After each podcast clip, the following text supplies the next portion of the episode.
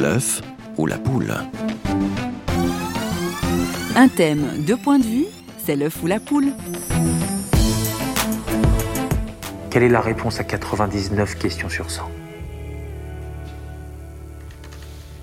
L'argent. Quelqu'un m'a rappelé que j'avais dit un jour L'avidité, c'est bien. Apparemment, c'est devenu légal. Et j'ai peut-être passé trop de temps en prison. Mais parfois, c'est le seul endroit où on peut rester sain d'esprit. En regardant dehors à travers les barreaux, on se demande est-ce qu'ils sont tous devenus cinglés? Bonjour et bienvenue à l'écoute de L'œuf ou la poule.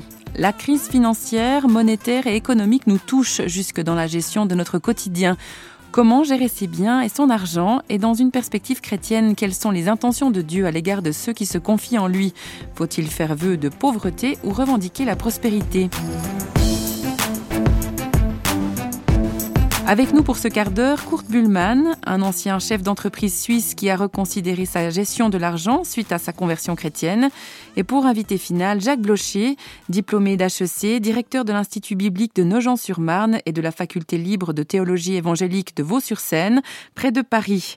Chacun nous dit, selon sa sensibilité, quel rapport à l'argent le chrétien est appelé à avoir. Ils sont interrogés par François Sergi.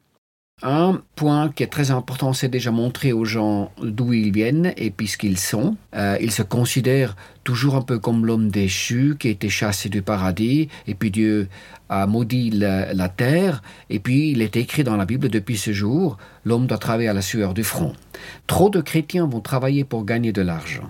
Et ce n'est pas, pas juste, parce que dans l'évangile de Luc, il est écrit que Jésus est venu pour libérer les captifs, il a détruit les œuvres de l'ennemi, et il nous a réinstaurés comme gérants de la terre. Donc vous nous apprenez quelque chose, on ne travaille pas pour gagner de l'argent. Non, nous sommes appelés à entrer dans l'appel de Dieu, et ça c'est très très important. Nous avons des gens qui sont libérés ensuite par le stress ou, ou ils mmh. travaillent dans des métiers qui mmh. ne correspondent pas à leur appel. Donc la, la, priorité ne doit pas être l'argent, c'est pas ça la, la recherche première, exact. mais c'est Dieu qui doit être... C'est l'appel que Dieu a que Dieu, dans la vie, et cet la appel vocation. En, en général c'est ce qui nous fait plaisir. Et puis nous enseignons qu'il faut chercher quel est l'appel de Dieu, et ensuite il faut prier pour que Dieu ouvre des portes, et ensuite on fait ce que Dieu nous demande, et puis l'argent devient le fruit de notre travail ou de notre appel.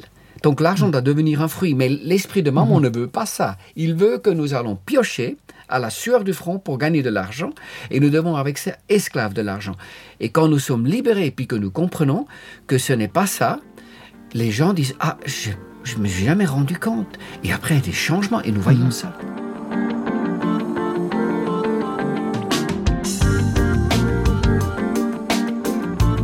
Donc ça, c'est une chose. Et une autre, c'est que Dieu est le propriétaire de tout. Psaume 24, verset 1. Et que nous sommes des gérants. Nous avons des comptes à rendre. Donc ça enlève du stress. Quand moi, je me trouvais dans l'endettement avec 140 millions, j'ai dit, ah mais tout appartient, je peux aussi te déposer les dettes. Et puis j'ai pu me débarrasser de ça spirituellement. J'ai quand même dû faire des démarches, et aussi dû rembourser tout ce que je pouvais, mmh. etc.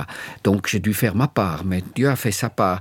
Ensuite, euh, Dieu nous encourage à donner afin de pouvoir recevoir. Ce n'est pas recevoir et donner. L'autre jour, un pasteur qui m'a dit c'est recevoir et donner. Non, dans ma Bible est écrit donnez afin que vous recevez. Et pourquoi? C'est parce que Dieu aimerait que nous croyons que si nous donnons, que nous allons recevoir. C'est comme, euh, un jour il m'a dit, si tu lâches ce que tu as dans ta main, je lâcherai ce que moi j'ai dans ma main. Dieu veut voir qu'est-ce qu'il va faire. Donc donner est un acte de foi, et, mais des fois on donne et puis on l'a même pas. C'est une prise de risque. Et puis une prise de risque. Des politiques sont tombés dans le piège du pouvoir de l'argent et de la fraude, mais cette tentation-là est commune. Kurt Bullmann nous explique selon quelle logique et en vue de quoi la richesse est acceptable, et tout en restant honnête. Si, si, c'est possible. Ça, c'est aussi très très important. L'honnêteté absolue amène la bénédiction absolue. Et nous voyons trop de gens qui se laissent euh, entraîner dans des petites magouilles. Eux sont pas bénis et l'entreprise n'est pas bénie. Il faut croire que quand on obéit à Dieu, tout devient possible. Et puis de mettre de côté ce que le monde dit, si tu participes pas, tu vas être éjecté. Mais peut-être dans le monde, mais c'est Dieu qui va s'occuper de ses enfants. Je sais, c'est très délicat. Quand oui. on touche l'argent, très rapidement, euh, il y a le, danger de, déraper dans l'évangile de prospérité, de s'enrichir soi-même, etc., égoïstement. Mais ça, c'est pas du tout ce que nous hmm. enseignons. Pauvreté ou prospérité Qu'est-ce que Dieu veut pour nous? La, la réponse avec laquelle je prendrai le moins de risques, c'est de dire il veut que nous soyons justes, nous arrivons juste à tourner, ni pauvres ni riches. C'est l'Ecclésiaste qui dit ne me donne ni oh, pauvreté ni richesse. Voilà. Mais l'Ecclésiaste dit aussi dans 2.26 c'est le riche qui doit amasser afin que ça soit donné à ceux qui sont justes. Il doit amasser les richesses afin qu'elles soient données aux justes. Alors non, moi je, je me lance. Je dis l'évangile est malgré tout un message de prospérité. C'est tout au long de la Bible. C'est clairement décrit. Jésus parle de la vie en abondance. Voilà, et puis aussi dans Deutéronome, avec les promesses, si tu obéis, mais c'est justement cette condition d'obéissance. Je te bénirai. Magnifique, ces 14 versets de, de Deutéronome 28, verset 1 à 14. Donc c'est un message de prospérité, mais on a abusé de ça avec des raccourcis notamment, je sais, aux États-Unis et puis ailleurs, en disant suffit d'être chrétien, puis on peut euh, devenir millionnaire. Et ça, c'est oui, On a réduit ça à une richesse matérielle. Voilà. Et ça, c'est faux. Mais nous avons le droit d'avoir assez pour nos besoins. Dieu n'a jamais promis hmm. de, répondre à nos désirs, mais à nos besoins. 2 Corinthiens 9, 8. Mais ça peut aussi aller au-delà. Éphésiens 3, 20, où il dit vous ne pouvez même pas vous imaginer demander euh, ce que je suis capable de vous donner. Dieu peut donner infiniment au-delà de ce que nous pouvons nous imaginer, ou même lui demander, est écrit. Mais ça, c'est aussi en vue d'avoir des enfants qui sont un instrument de bénédiction entre ses mains, un outil de bénédiction pour donner plus loin. Il sera donné selon votre foi. C'est aussi, euh, on revient à cette question de foi. Oui, tout à fait. je crois qu'on peut aussi faire un vœu de, pauvreté, et je crois que Dieu n'a pas un problème, mais c'est pas nécessaire. Euh, déjà, des gens m'ont dit, mais Jésus était pauvre. J'ai dit oui et non. Il avait toujours assez, il a même pu payer les impôts simplement en envoyant à Pierre vite à la pêche, mais volontairement, il avait une vie je dirais simple, parce qu'il a voulu, il a apporté la preuve que pour faire avancer l'évangile, il ne faut pas de l'argent. Ce n'est pas l'argent qui est important.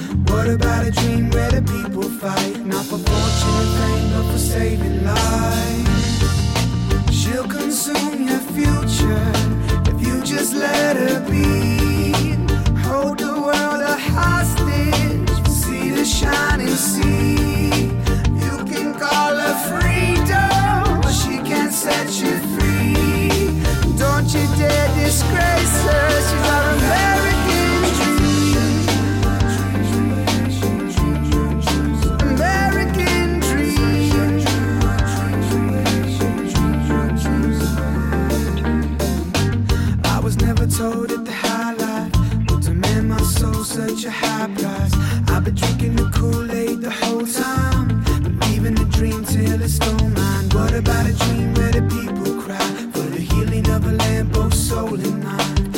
What about a dream where the dream has changed? Now? The change they up for the highest gain. They say cash rules everything around me. It seems for 30 pieces of silver you can buy you a king and forfeit your soul become a slave to the machine. Où est ton trésor? Là aussi sera ton cœur. C'est en somme autour de cette parole de Jésus que Jacques Blocher déploie maintenant son approche de la richesse et de la gestion de l'argent, sans mépris, sans idolâtrie non plus.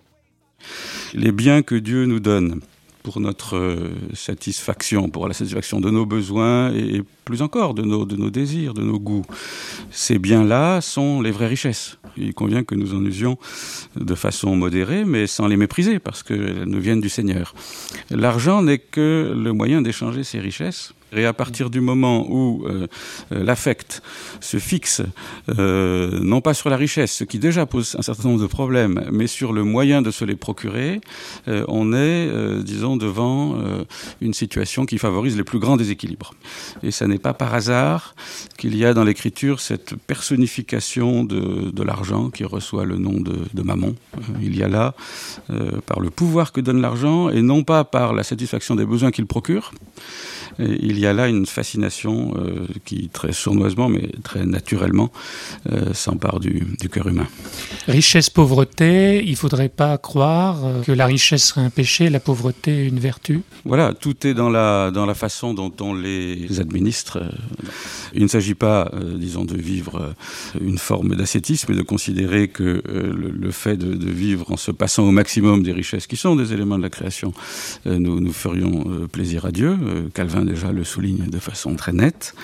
Mais bien sûr, à l'autre opposé, euh, nous devons euh, manier cet argent avec tout le recul voulu et avec, euh, disons, à l'esprit sans cesse présent la situation des autres euh, autour de nous, au loin, auprès, afin de savoir si l'usage que nous en faisons euh, pour nous-mêmes est bien, légitime et si nous ne devrions pas plutôt considérer les besoins des autres.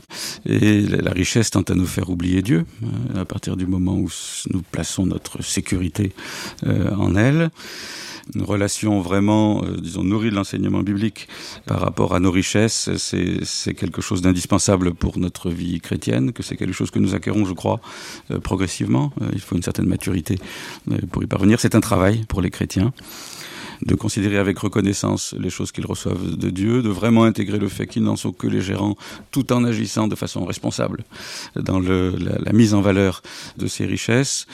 Il y a là tout un... La discipline d'une vie. Jacques Blocher sait de quoi il parle. Nous le disions en introduction à cette émission, il gère deux établissements de formation biblique, la faculté évangélique de Vaux-sur-Seine et l'Institut biblique de Nogent-sur-Marne. Comme bon nombre de responsables d'associations chrétiennes, il ne se situe pas dans une logique de profit. Et au micro de François Sergi, en touche finale, il témoigne, en accord avec Kurt Bullmann, que ça fonctionne. Non seulement nous ne sommes pas dans la logique du profit, mais nous sommes dans la logique, dans, dans la logique du déficit. Ce que nous demandons à nos étudiants au titre de l'enseignement qui leur est donné, au titre de leur pension, ça n'est qu'une petite fraction de ce que cela nous, coûte. Et nous comptons sur la solidarité des chrétiens de chrétiens individuels et d'églises aussi pour boucler nos, budgets. Nous nous attendons euh, au Seigneur par la foi chaque année pour que le complément nécessaire de nos ressources euh, nous soit procuré par son Église. C'est une logique du don Alors, c'est une logique du don, euh, oui, euh, mais c'est aussi du réalisme. Je... Ça, d'un, fonctionne, d'un, ça fonctionne. Alors, ça fonctionne depuis 90 ans, comme ça, ici à l'Institut. Mmh. ça reste un défi. C'est peut-être une précarité nécessaire euh, qui nous pousse nous-mêmes à ne pas nous croire justement, euh, enfin disons avoir la certitude dès le matin de, de que nous ne sommes en rien autosuffisants et Mais... que c'est de Dieu que nous dépendons. Des